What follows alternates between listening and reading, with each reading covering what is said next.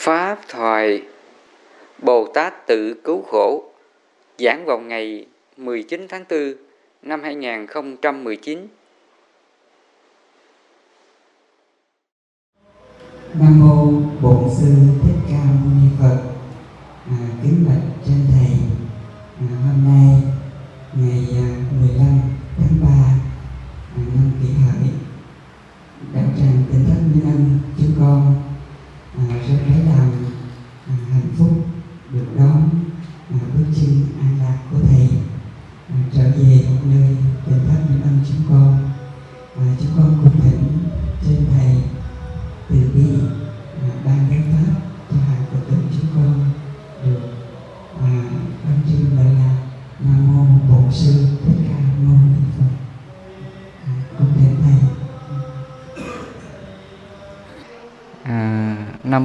Bổn sư Thích Ca Mâu Ni Phật.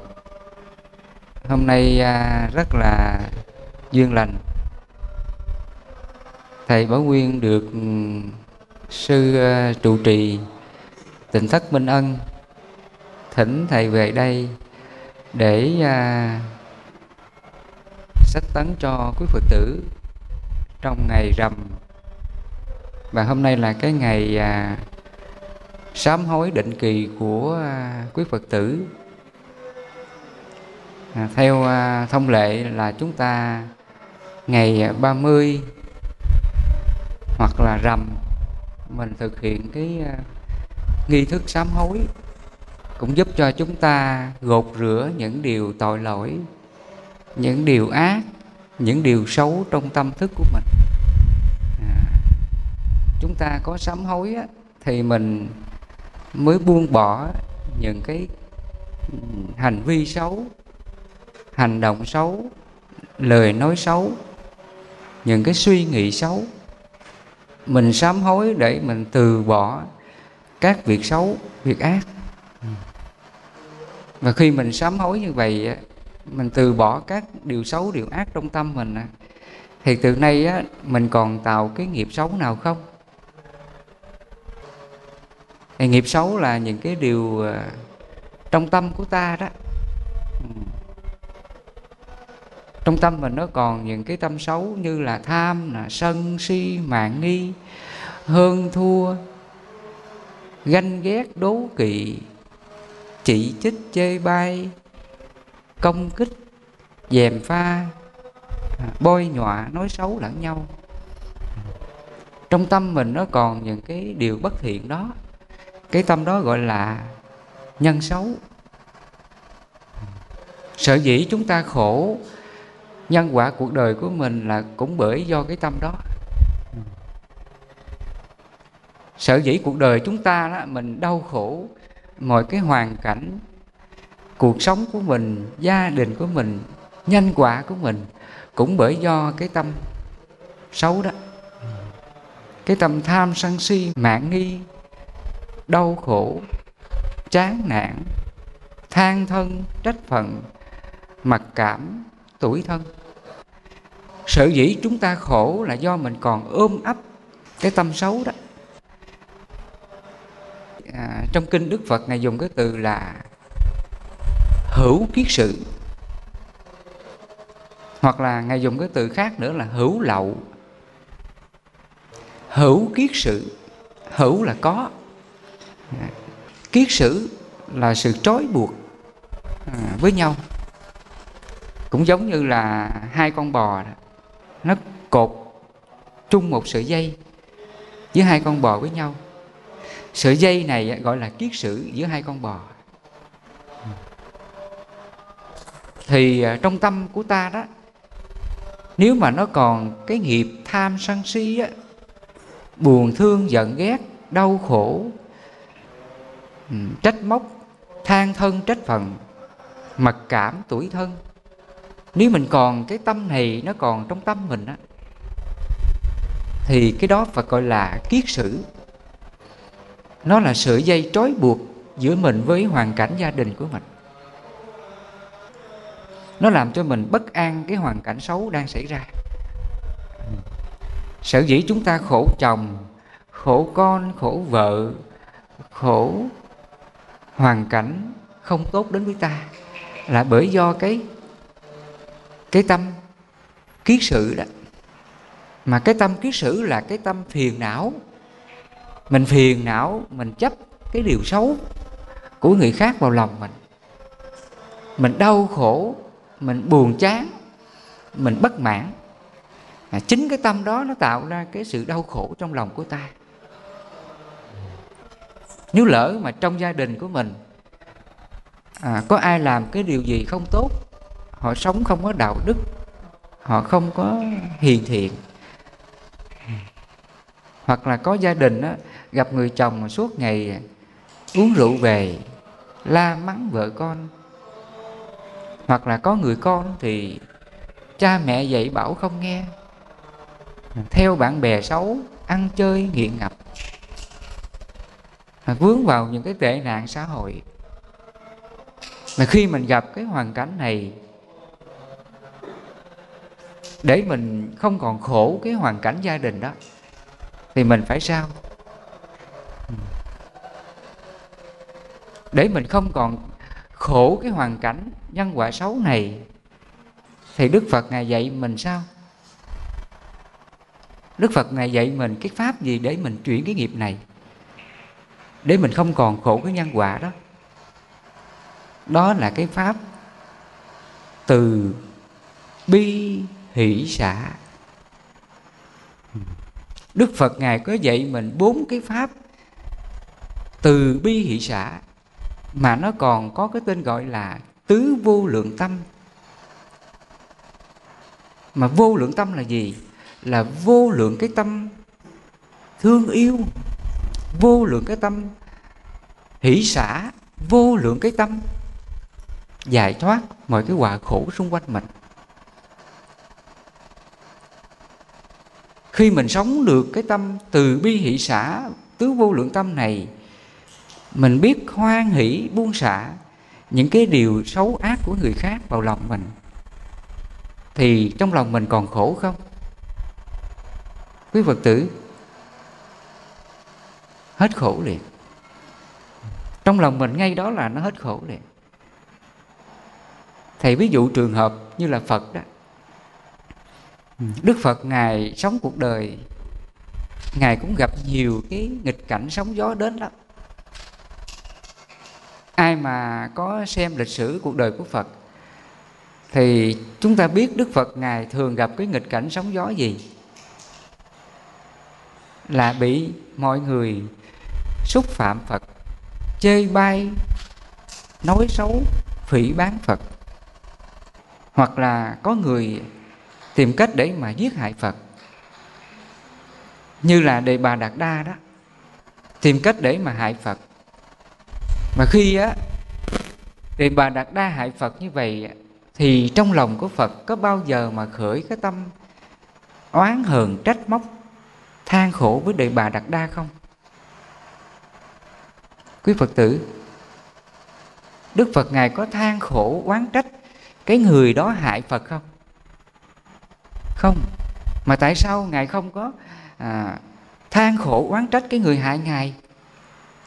Là do cái tâm nào mà ngài được như vậy?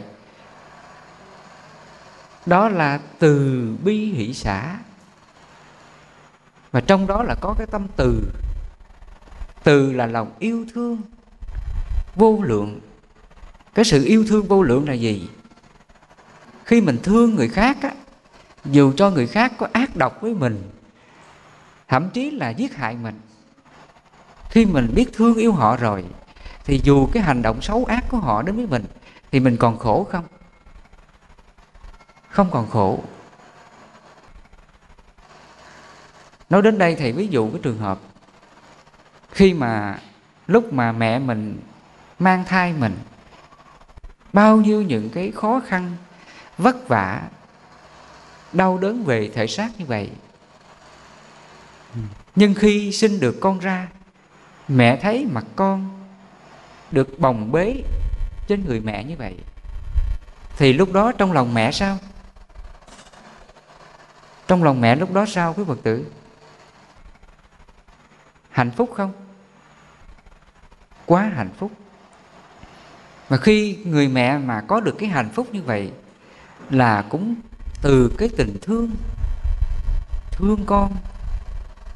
Do cái tình thương này nó chuyển hóa những cái đau khổ về thể xác và tâm hồn. Dù lúc đó thân xác của mẹ đau đớn, nhưng mà trong lòng mẹ cảm thấy hạnh phúc ngập tràn vì cái tình thương của mẹ quá lớn. Thấy con là mẹ thương yêu tràn ngập. Dù cái thể xác không có làm cho mẹ đau khổ được. Đó là cái hạnh phúc của người mẹ. Cho nên đức phật ngài nói đó, cha mẹ cũng giống như là phạm thiên. Vì cha mẹ có cái tình thương yêu vô lượng đối với con. Dù lúc mình mang thai con con có làm mình đau khổ, thể xác như vậy. Nhưng do cái tình thương quá lớn mà nó xóa đi cái sự đau khổ về thể xác. Tâm hồn này không còn bất an nữa. Cho nên đức phật nói cha mẹ là phạm thiên là như vậy. Phạm thiên là cái đức tính hy sinh để mà đem đến hạnh phúc cho người khác. Dù cho cái sự hy sinh mình vất vả đến giường nào thậm chí là cái thân này có chết đi. Mình hoan hỷ làm cái việc tốt đó. Thì cái tâm đó là hạnh phúc tràn ngập. Cái tâm đó là phạm thiên đó. Vì vậy đức phật nói, cha mẹ, ví như là phạm thiên là như vậy.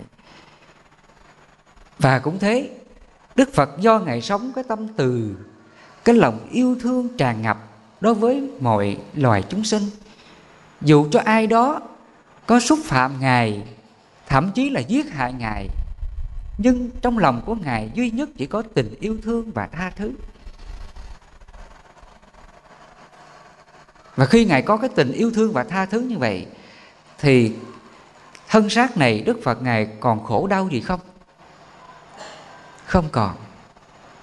Cho nên chúng ta biết là lúc đức phật đi ngang cái hẻm núi ấy, đề bà đạt đa đó, canh đức phật đi ngang, lăn đá xuống, nhằm để mà giết hại phật chết. Đức phật ngài đi ngang như vậy, bị đề bà đạt đa lăn đá xuống và đá văng trúng chân phật, làm cho chân phật bị chảy máu. Đức phật bị thương nhẹ. Lúc mà đức phật ngài bị chảy máu, bị thương nhẹ như vậy thì đức phật có bao giờ mà than cái thân này khổ đau không? Không. Hoặc là tâm của phật có bao giờ ngồi đó mà than trách đau khổ cái hoàn cảnh để bà đạt đa à, gây hại phật không? Không. Lúc đó tâm của phật chỉ khởi cái tâm thương thương xót để bà đạt đa rằng khi mà đệ bà đạt đa làm cái điều ác đức đó tội lỗi đó thì ai khổ? Chính đề bà đạt đa khổ. Vì đức phật ngài biết được đề bà đạt đa làm cái hành động ác đức đó, đề bà đạt đa sẽ khổ. Và khi đức phật ngài biết đề bà đạt đa khổ như vậy trong lòng ngài khởi lên cái tâm thương xót thương xót cái hoàn cảnh, cái hành động ác của đề bà đạt đa. Và khi ngài thương xót như vậy thì ngài có còn trách đề bà đạt đa là hung ác ác độc với ngài không? Không còn. Cho nên khi mà cái tâm đức phật ngài có cái sự thương xót, cảm thương cái điều xấu của người khác, và ngài biết tha thứ cái người khác, thì lập tức trong lòng ngài mọi cái phiền não, đau khổ, oán hờn, oán trách biến mất liền cái tâm đó phật gọi là bi tâm vô lượng, giải thoát quả khổ. Nghĩa là cái sự thương xót, cái điều ác của người khác. Trước đây quý phật tử mình có bao giờ mình biết thương xót cái điều cái điều khổ, cái điều xấu, cái điều ác của người khác chưa? Có biết thương xót chưa? Nếu mình chưa thương xót được thì mình có hết khổ chưa? Chưa. Sở dĩ đức phật ngài hết khổ, ngài không còn khổ nữa là do ngài sống được cái tâm thương, cái tâm từ, tâm bi đó. Ví dụ bây giờ chúng ta thấy cái người kia, họ đang sống trong cái hoàn cảnh khốn cùng, nghèo khổ như vậy. Mình thấy cái hoàn cảnh khó khăn của họ, thì trong lòng mình khởi cái tâm gì? Thương xót, phải không? Và khi mình thương xót họ, thì mình nghĩ cái hành động gì đối với họ? Cảm thông và chia sẻ, giúp đỡ họ những điều mình đang có. Ví dụ như là mình chia sẻ giúp đỡ là vật phẩm nè, hoặc là tiền bạc giúp cho người kia thoát khỏi cái cái cảnh khốn cùng à, túng thiếu. Vì mình có cái tâm thương xót đó mà mình mới giúp đỡ người ta. Cái hành động đó gọi là cứu khổ đó. Cái việc làm đó là cứu khổ đó phật tử. Cho nên trước đây mình còn nghe cái từ là bồ tát cứu khổ bồ tát là gì? Bồ tát tượng trưng cho là trí tuệ. Nha à, bồ tát tượng trưng cho là trí tuệ. Vì vậy có câu kinh đó là bồ tát sợ nhanh chúng sinh sợ quả. Bồ tát chỉ cho là trí tuệ. Người có trí tuệ á, thì lúc nào cũng biết những cái hành động ác của mình. Nếu mình làm ác á, làm khổ mình khổ người á, và khi mình biết như vậy mình có dám làm không? Không có dám làm đó là bồ tát đó. Ừ. cho nên ý nghĩa bồ tát chỉ cho là trí tuệ nha. Chỉ cho là người giác ngộ là người sống lương thiện chân chánh. Người không bao giờ làm những cái điều ác để làm khổ mình khổ mọi người xung quanh mình. Đó là bồ tát đó. Và khi mình có cái tâm bồ tát như vậy mình biết yêu thương nhường nhịn chia sẻ cho người khác. Mình giúp đỡ cho người khác. Đó là mình đang cứu khổ đó. Cái tâm mình có trí tuệ. Mình biết nhường nhịn chia sẻ những điều khó khăn cho người khác. Chỉ có người trí người có tâm từ bi á, mới làm cái chuyện tốt đẹp đó. Cho nên ý nghĩa bồ tát cứu khổ chúng sinh là như vậy. Mà bồ tát cứu khổ là do chính tâm mình tạo ra. Cho nên cái hình tượng bồ tát chỉ cho là trí tuệ của ta hành động đạo đức từ bi hỷ xả của ta đó. Thí dụ như là mình sống cái tâm bồ tát là mình biết cái người này á, ác độc với mình. Suốt ngày họ sống không có đạo đức với mình. Ví dụ như là con mình, chồng mình, họ làm những cái điều không có đạo đức.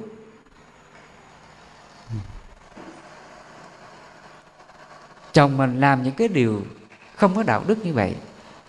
Mình mà có tâm bồ tát á, thì khi biết chồng như vậy á, thì trong tâm mình khởi lên cái niệm gì?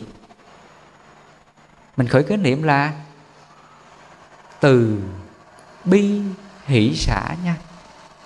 Từ là mình biết thương yêu chồng mình biết thương con mình. Mà trong cái tình thương này á, là mình không có oán trách hờn giận trách móc cái điều xấu của chồng của con mình. Cái tâm bồ tát là như vậy đó cái tâm bồ tát là không bao giờ oán hờn thù oán oán trách cái người đem đến cái sự bất hạnh cho mình đem đến cái điều ngang trái, xấu xa cho mình.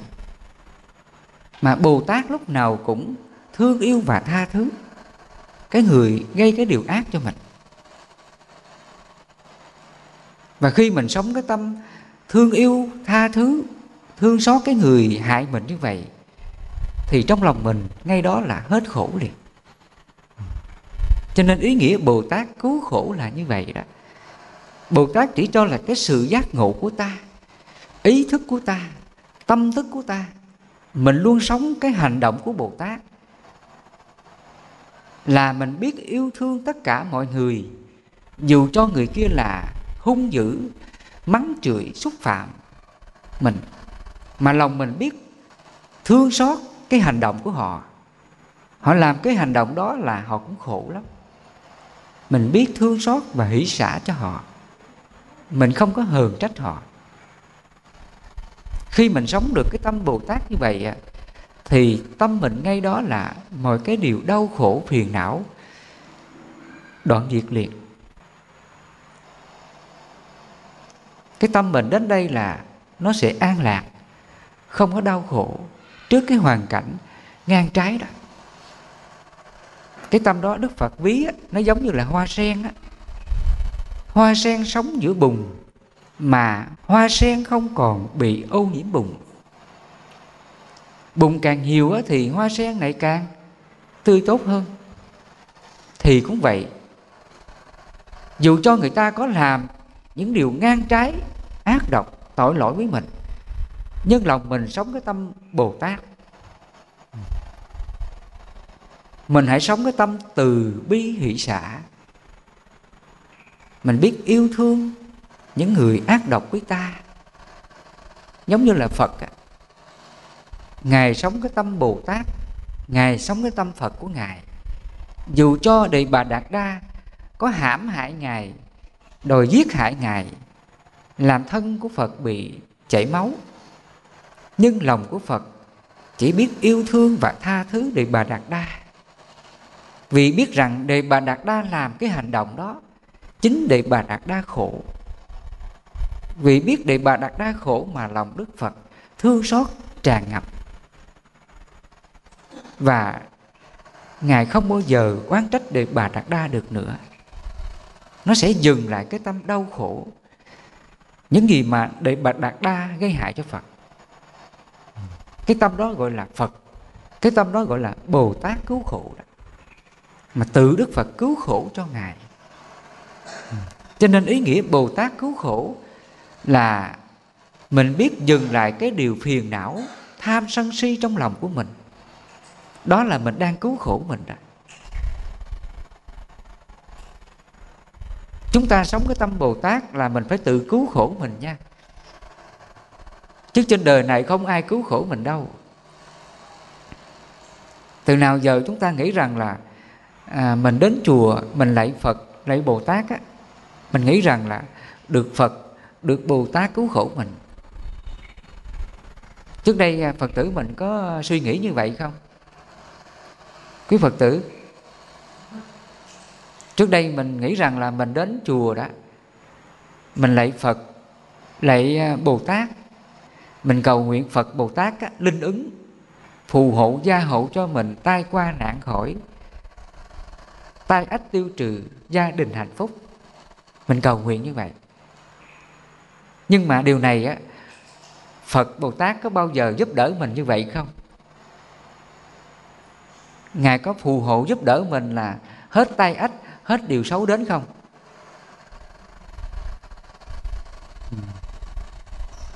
Mà tại sao đức phật ngài không có dạy mình như vậy? Ngày xưa đức phật thích ca mâu ni á ngài không có dạy mình là khi mình gặp cái hoàn cảnh xấu hoàn cảnh khổ nào đến mình đến mình xin ngài phù hộ cho à, con được hết những cái cảnh khổ đó hết những cái điều xấu của hoàn cảnh gia đình xin phật phù hộ cho con vượt qua cái tai ách đó. mà khi mọi người đến à, cầu thỉnh phật như vậy đức phật có bao giờ mà phù hộ giúp đỡ mình như vậy được không? Không bao giờ đâu. Đức phật ngài không có bao giờ mà tự nhiên là ngài phù hộ cho mình hết khổ trong tâm mình được. Cái khổ trong tâm này do ai tạo ra? Quý phật tử, cái khổ trong tâm này ai tạo ra? Tự mình tạo ra bây giờ mình kêu phật phù hộ cho con hết khổ trong tâm này á đức phật có làm được không? Đâu có được. Ví dụ bây giờ nè khi mình đói á thì à, đức phật có ăn giùm cho mình hết đói được không? Đâu có được phải không? Bây giờ mình muốn hết đói á, thì tự mình ăn á, thì mình mới hết đói. Mình được no. Chứ phật không bao giờ ăn giùm cho mình để mình no được. Thì tương tự cũng vậy. Mình muốn hết khổ á, thì tự mình phải biết tu tập. Tự mình phải sống những gì phật dạy trong tâm của mình. Mình biết sống cái tâm giống như phật, thì nó mới chuyển hóa những cái điều đau khổ, phiền não, bất an trong lòng của mình chứ đức phật ngài không có tự nhiên mà ngài dùng cái phép thuật để giúp cho cái tâm trạng mình hết khổ. Hoặc là đức phật ngài không có dùng cái phép thuật là cái người này họ đang xấu như vậy á, ngài dùng cái thần lực để mà hóa phép cho người này bỏ cái xấu đó.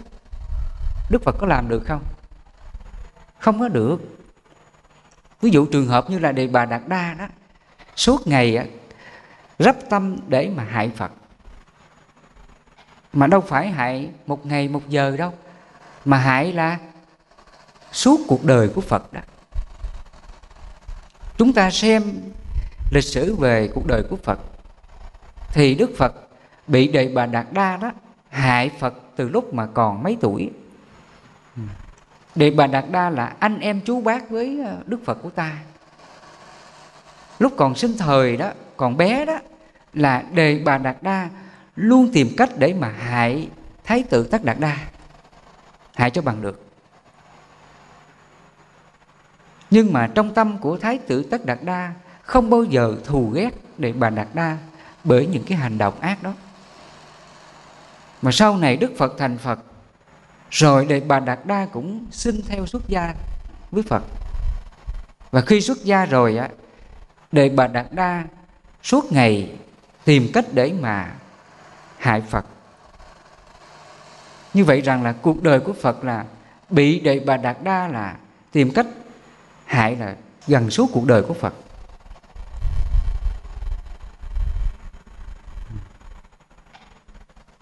Và khi được bà đạt đa có những cái tâm xấu như vậy, thì đức phật có bao giờ ngài dùng cái phép màu nào, pháp thuật nào để mà ngài hóa phép khiến cho đề bà đạt đa tỉnh ngộ, giác ngộ mà tu tâm sửa tánh?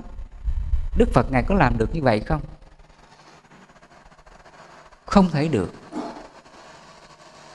Dù biết rằng đề bà đạt đa làm cái hành động ác đó, nhưng đức phật không bao giờ ngài dùng cái phép màu nào, thần thông pháp thuật nào để mà hóa phép, cải hóa số phận, cái tâm ác độc đời bà đạt đa? Đức phật không làm như vậy được. Hoặc là chúng ta nhớ lịch sử cuộc đời của phật. Là gần cuối đời của phật á, lúc này vua lưu ly á, một cái nước khác, có cái tâm thù hận với dòng họ thích ca. Ừ. do cái tâm thù hận đó mà vua lưu ly á kéo quân sang để mà tàn sát hết dòng họ thích ca. Và đức phật ngài cũng đến khuyên vua lưu ly ngài hãy từ bỏ cái hành động ác đó. Ngài làm như vậy là dân tình đau khổ làm than. Và ngài gieo những cái điều ác cho chính ngài đó. Đức phật ngài khuyên lớn như vậy, nhưng mà vua lưu ly á, có bao giờ nghe lời đức phật được không? Không thể được. Và vua lưu ly kéo quân sang, tàn sát hết, giết hại hết dòng họ thích ca, không còn sống người nào. Cho nên dòng họ thích ca vào thời đức phật bị vua lưu ly tàn sát, chết gần hết. Chỉ có những người xuất gia theo phật là được sống thôi. Thì lúc này chúng ta biết là khi vua lưu ly làm cái hành động ác đó, đức phật ngài có dùng cái phép thuật thần thông nào để mà chuyển hóa cái tâm thức vua lưu ly từ bỏ cái điều ác đó? Đức phật có làm được như vậy không? Không thể được. Vì nhân quả dòng họ thích ca phải bị vua lưu ly tàn sát, phải bị chết như vậy. Dù cho đức phật là dòng họ thích ca, ngài là phật, ngài có đầy đủ năng lực, trí tuệ thiền định. Nhưng ngài không thể cứu vãn cái tình thế dòng họ thích bị vua lưu ly tàn sát được. Mà đức phật ngài chứng kiến cái sự thảm sát của vua lưu ly, dòng họ thích ca của ngài là như vậy. Cho nên qua cái câu chuyện này chúng ta thấy rằng là cái sự cầu sinh của ta đó, hàng ngày đó, chúng ta đến chùa cầu xin phật, phù hộ cho con hết khổ, hết tai ách, không còn những hoạn nạn đau khổ đến. Thì cái điều này đức phật ngài có giúp mình được không? Quý phật tử, không thể giúp mình được đâu vì sinh thời đức phật còn sống, mà tự thân đức phật không làm được cái việc đó. Huống chi bây giờ đức phật ngài đã nhập diệt rồi, ngài đã ở trong nước bàn rồi. Ngài không thể làm cái việc này cho chúng ta được. Ừ. cho nên ở đây á, đức phật ngài khuyên chúng ta rằng là mình muốn cứu khổ cho mình mình chuyển cái nghiệp khổ gia đình mình hoàn cảnh xấu đến với mình á, là bằng cái pháp tu. Đó là từ bi hỷ xã thôi. Mình dùng cái pháp tu này để mình cảm hóa được chính mình. Mình biết thương yêu tha thứ cái người hại mình thì tự lòng mình hết khổ liền. Cái tâm đó phải gọi là diệt khổ. Hoặc sau này mình dùng cái từ là tu là chuyển nghiệp. Mình chuyển cái nghiệp khổ thành cái điều an vui giải thoát là như vậy đó. Thí dụ như là người này đến mắng chửi mình, xúc phạm mình, chê bai mình, và khi mình chứng kiến cái hành động ác của họ, thì cái tâm mình sao? Mình biết cái người kia họ làm như vậy ai khổ? Cái người đang sân si với mình mắng chửi mình họ làm cái hành động đó là ai khổ? Chính người kia khổ. Và khi mình biết họ khổ á, thì mình khởi cái tâm là thương xót cho cái hành động của họ. Mình biết tha thứ cho cái sự họ chửi mắng mình. Mình biết tha thứ cái người chửi mắng mình, thì lập tức trong tâm mình khổ ngay đó là chuyển liền thay vì mình ngồi đó mình than trách người này ác độc với mình. Nhưng do cái tâm từ, tâm bi, sự cảm thương, sự thương xót, cái hành động ác của họ, khiến cho tâm mình sân hận, buồn phiền, trách móc, đoạn diệt liệt nó sẽ chuyển cái nghiệp khổ trong tâm mình là như vậy. Cho nên ngày xưa đức phật ngày cứu khổ chúng ta bằng cái pháp tu diệt khổ là như vậy đó phật tử mình muốn cái khổ trong tâm mình nó hết á, thì mình sống cái đạo đức trong tâm mình bằng cái pháp từ bi hỷ xạ với những hoàn cảnh ngang trái, sóng gió nó đến với mình. Mình biết hoan hỷ hết. Lòng mình hoan hỷ, kham nhẫn vượt qua và buông xả, không cố chấp cái điều xấu của người khác vào lòng. Mình hoan hỷ, mình xả hết, tha thứ hết thì mọi điều đau khổ trong lòng mình đoạn diệt liền. Nó sẽ tẩy trừ những cái nghiệp khổ trong tâm mình là như vậy. Cho nên mình muốn hết khổ á, là tự mình phải tu tập bằng những cái pháp thiện pháp lành trong tâm đó thì khổ nó mới hết. Cái sự tu tập này nó giống như là chúng ta uống nước thì mình sẽ hết khát mình biết vận dụng cái đạo đức từ bi hỷ xã trong tâm. Với những cái điều ác, điều xấu đến với mình, thì khổ đau ngay đó là đoạn diệt. Cho nên ngày xưa đức phật ngài cứu khổ chúng ta là như vậy, phật tử. Và khi mình sống được cái hành động đạo đức này, thì trong tâm mình nó còn hờn giận, trách móc. Nói những lời xúc phạm chơi bai người kia nữa không? Không còn mà khi mình không có nói những lời nói nặng nhẹ chơi bay cái người kia, thì mình có làm người kia khổ không? Không còn, đó là cứu khổ đó. Ý nghĩa bồ tát cứu khổ là như vậy. Bồ tát là giác ngộ, là trí tuệ. Người có trí tuệ đó, khi mình nói ra lời nói nào, lúc nào mình cũng cân nhắc kỹ. Mình nói lời nói này làm cho chồng khổ, con khổ, vợ khổ, mọi người xung quanh mình khổ khi mình biết trước cái lời nói mình á làm cho người kia khổ á, thì mình có bao giờ dám nói không? Không dám nói đó là trí tuệ đó. Vì vậy trong kinh pháp cú phật có nói đó người ngu biết mình ngu thành là người có trí. Người ngu là gì? Là người sai. Mình biết mình sai á mình sửa cái sai đó thành là người có trí cho nên ý nghĩa bồ tát là người giác ngộ, là người trí tuệ. Do mình có trí tuệ, mình biết kiểm soát hành vi của mình, lời nói của mình. Mình biết ngăn chặn lời nói ác, không làm người kia khổ. Đó là bồ tát cứu khổ chúng sinh là như vậy đó. Ý nghĩa bồ tát cứu khổ, cứu nạn là mình sống theo cái tâm bồ tát cho mình. Thì mới đúng ý nghĩa là bồ tát cứu khổ cứu nạn. Chứ không phải là chúng ta quỳ trước tượng bồ tát. Mình cầu nguyện ngài giúp cho mình hết khổ, đau, tai qua, nạn khỏi. Thì điều này ngài có giúp mình được không? Quý phật tử, ngài không thể giúp mình như vậy được. Mà ý nghĩa bồ tát cứu khổ mình là gì? Là mình hãy sống cái tâm bồ tát.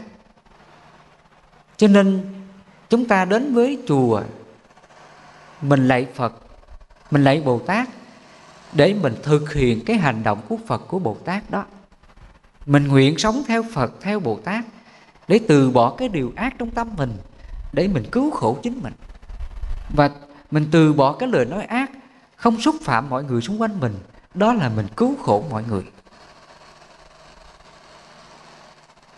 Chúng ta mà sống theo cái đạo đức thiện, đó là mình cứu khổ cho mình và cứu khổ mọi người đó. Mình mà không làm điều ác thì mình không làm khổ ai.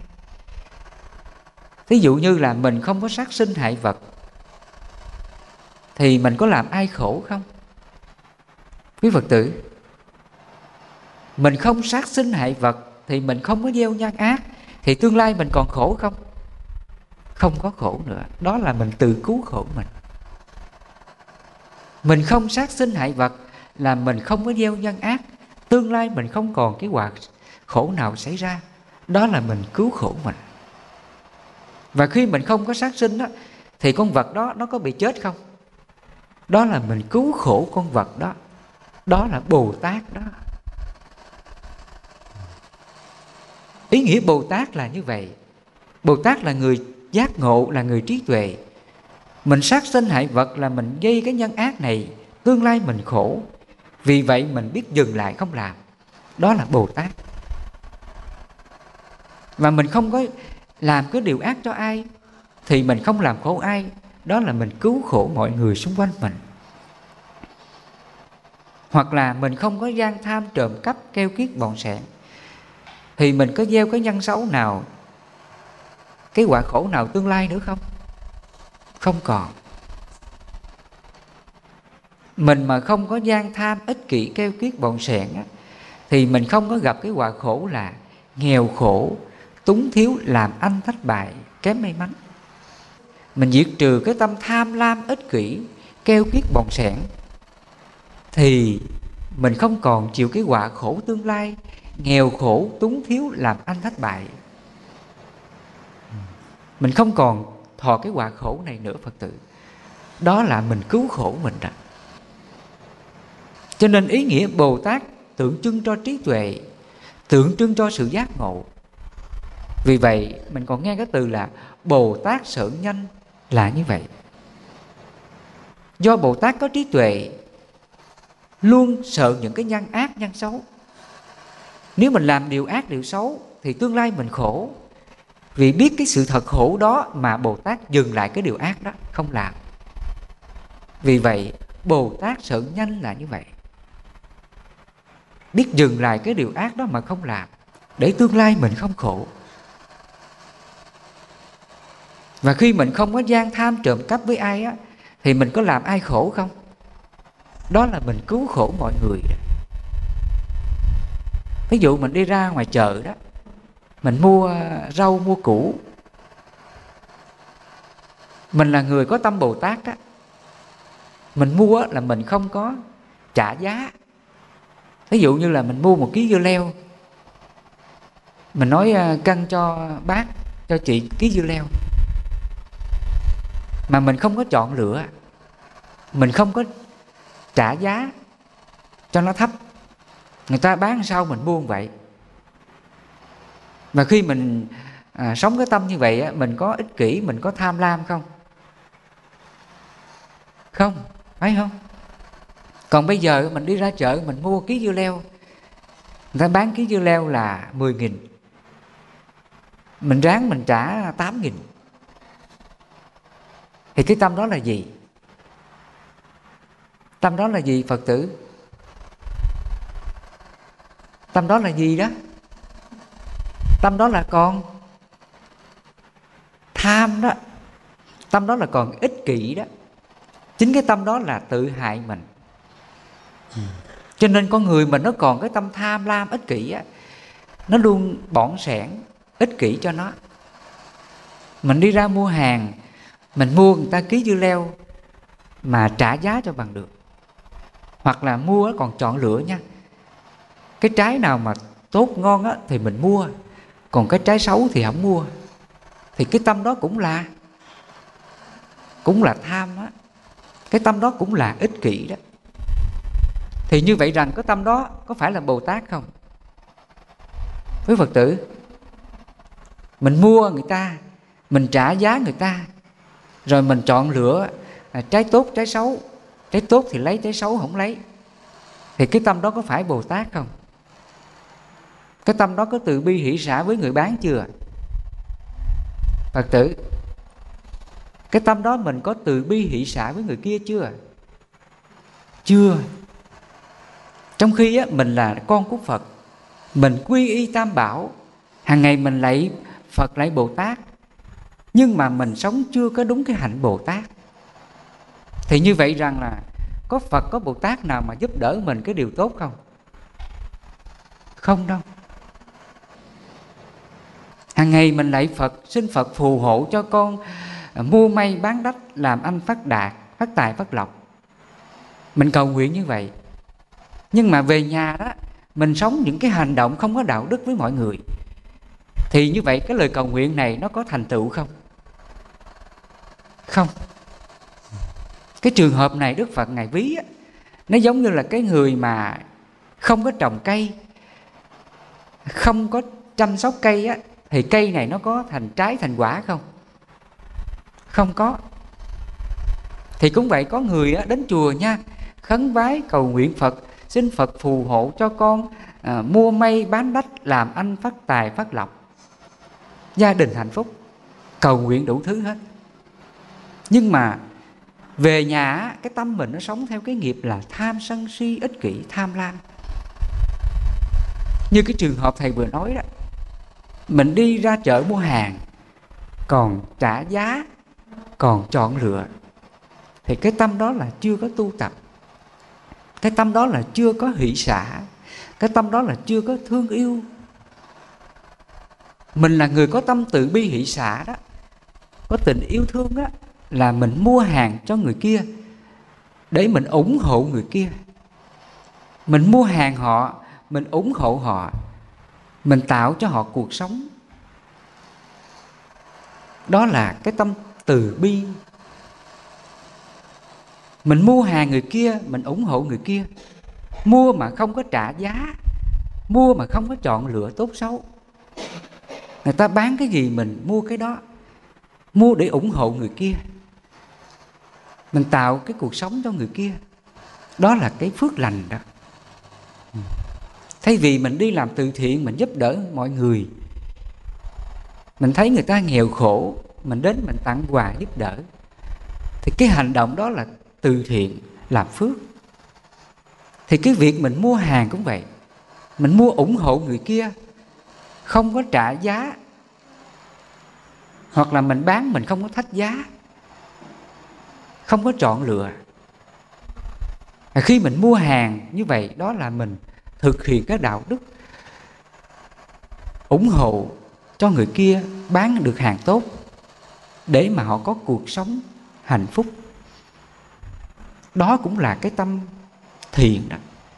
Cái hành động đó gọi là bồ tát đó phật tử.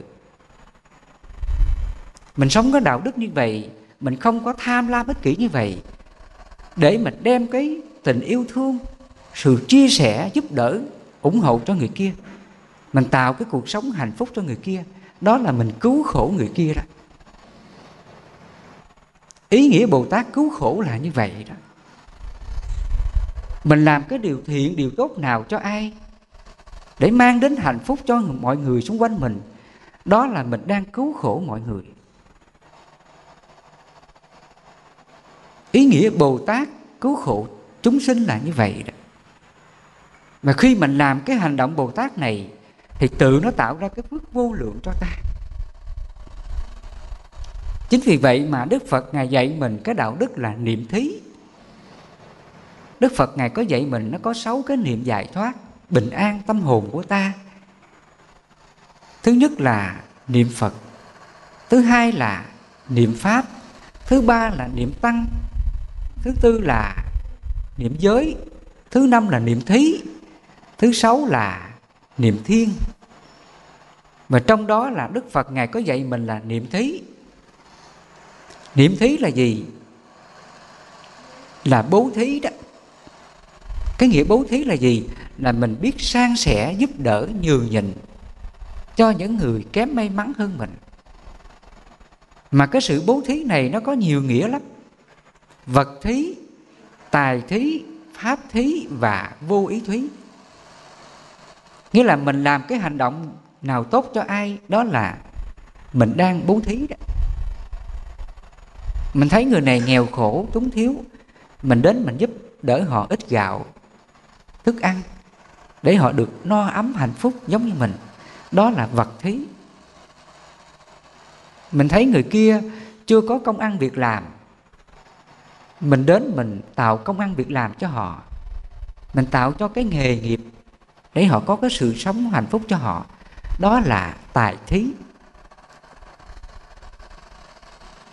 Mình thấy họ khổ, bất an hoàn cảnh. Mình đến mình động viên, an ủi, khuyên lơn, nói những lời tốt đẹp cho họ để họ vượt qua cái điều đau khổ, để họ được hạnh phúc. Đó là pháp thí.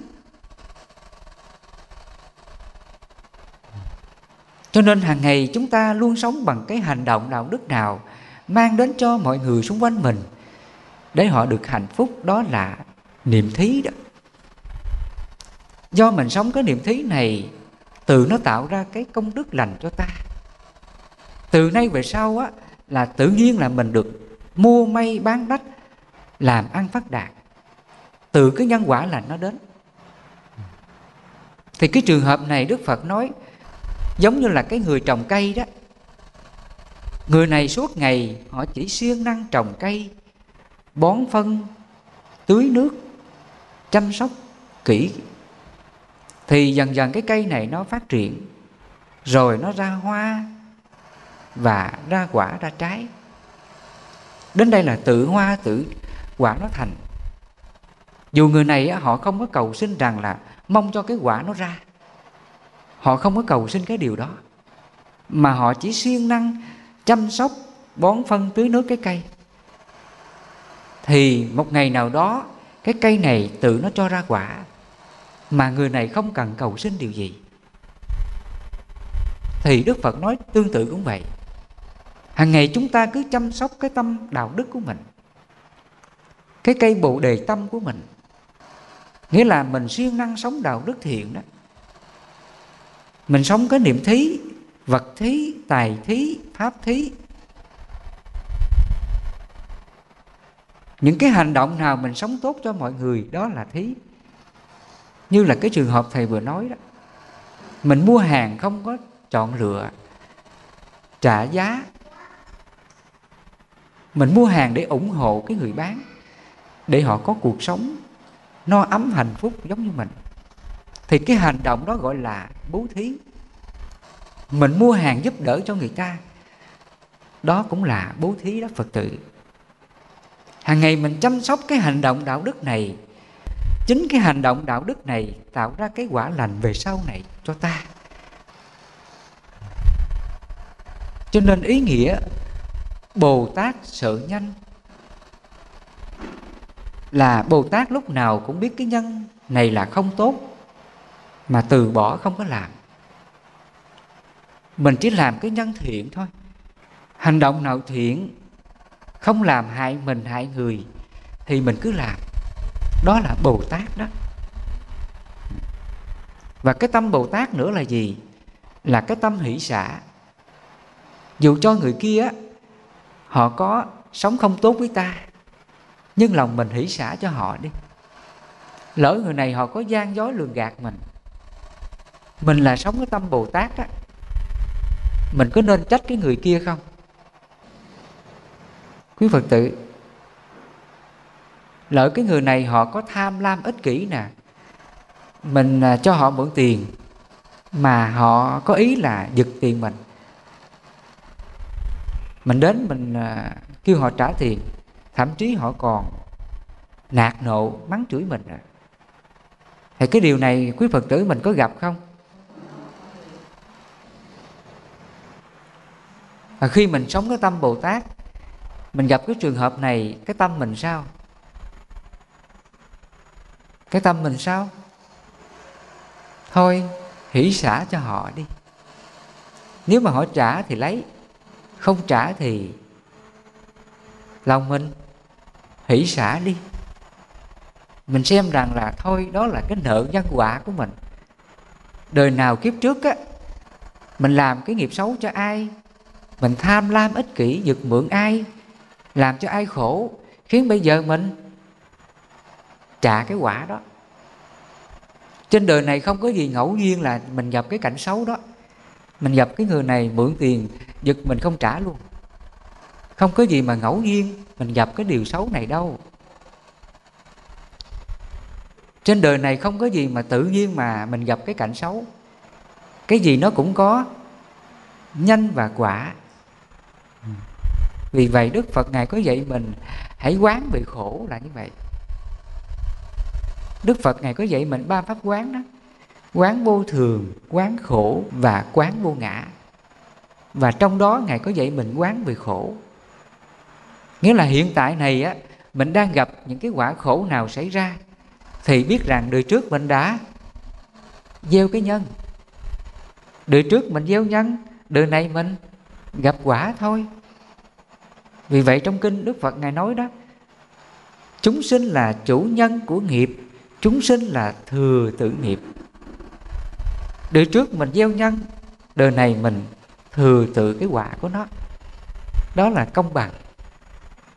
Mình không có tránh khỏi được. Vì vậy trong ờ, thơ của Nguyễn Du có câu nói đó, đã mang lấy nghiệp vào thân, chớ đừng trách mắng trời gần, trời xa. Hòa phúc, tội phước này cũng tại lòng ta mà thôi. Hiện tại bây giờ mình gặp cái cảnh khổ nào thì biết rằng quá khứ, đời trước mình đã gieo cái nghiệp không lành. Khiến bây giờ mình gặp cái quả không lành là như vậy. Và khi mình gặp cái quả không lành này, để mình không còn khổ với cái quả này á, thì đức phật dạy mình cái pháp tu gì khổ như nãy giờ thầy vừa nói đó đó là từ bi hỷ xã thôi. Mình hãy sống cái tâm hỷ xã mình phải biết hoan hỷ và buông xả những cái hoàn cảnh xấu đó. Mình không có oán trách, không có buồn khổ. Lòng mình cứ hỷ xả đi. Thì khổ ngay đó là đoạn diệt liền.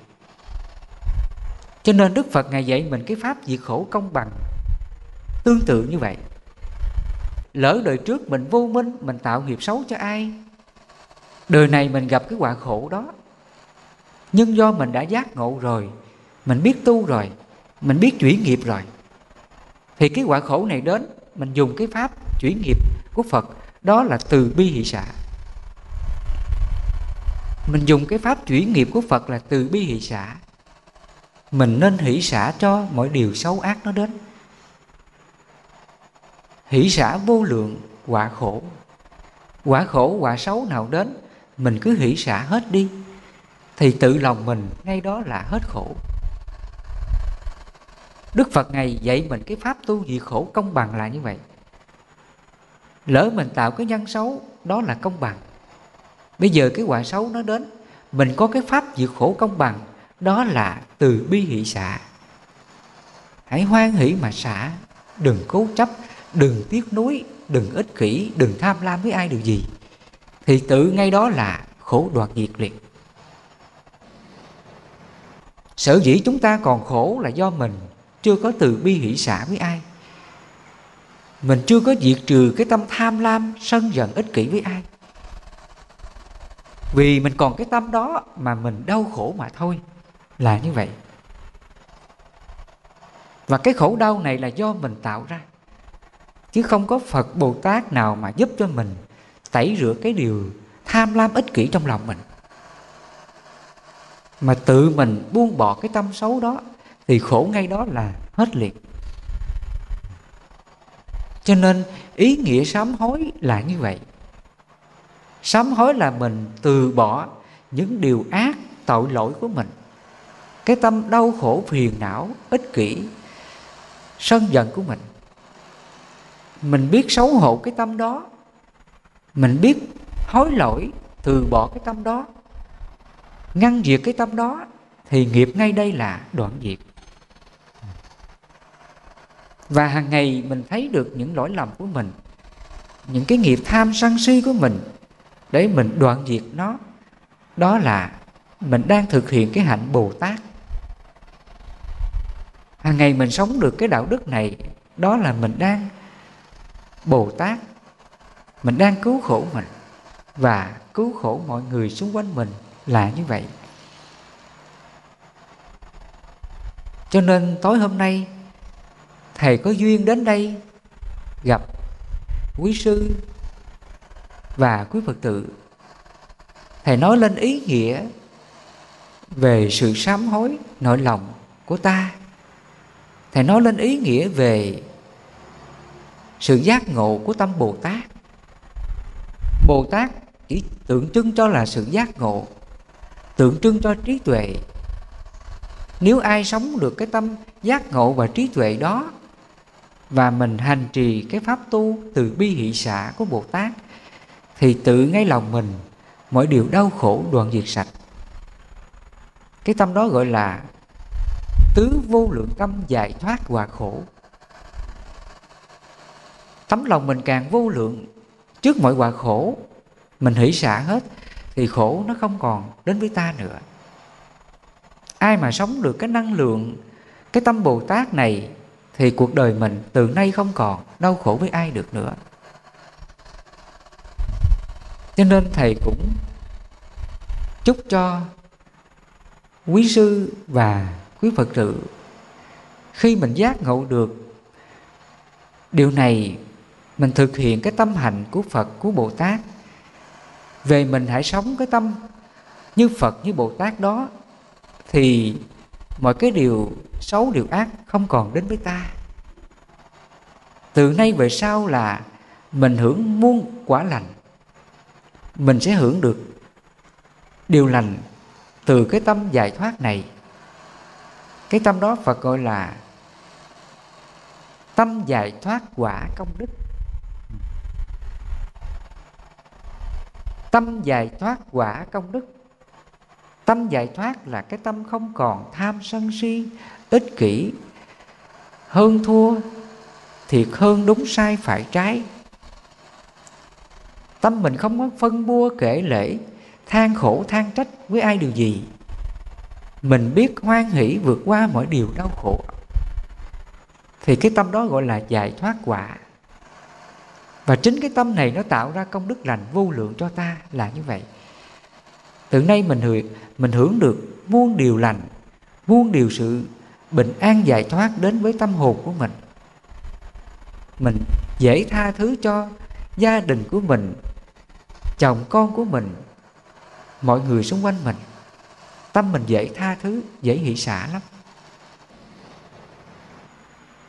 Lần nữa thầy xin chúc cho quý phật tử luôn được sống cái tâm giải thoát này để cuộc đời mình từ nay không còn đau khổ nữa nha.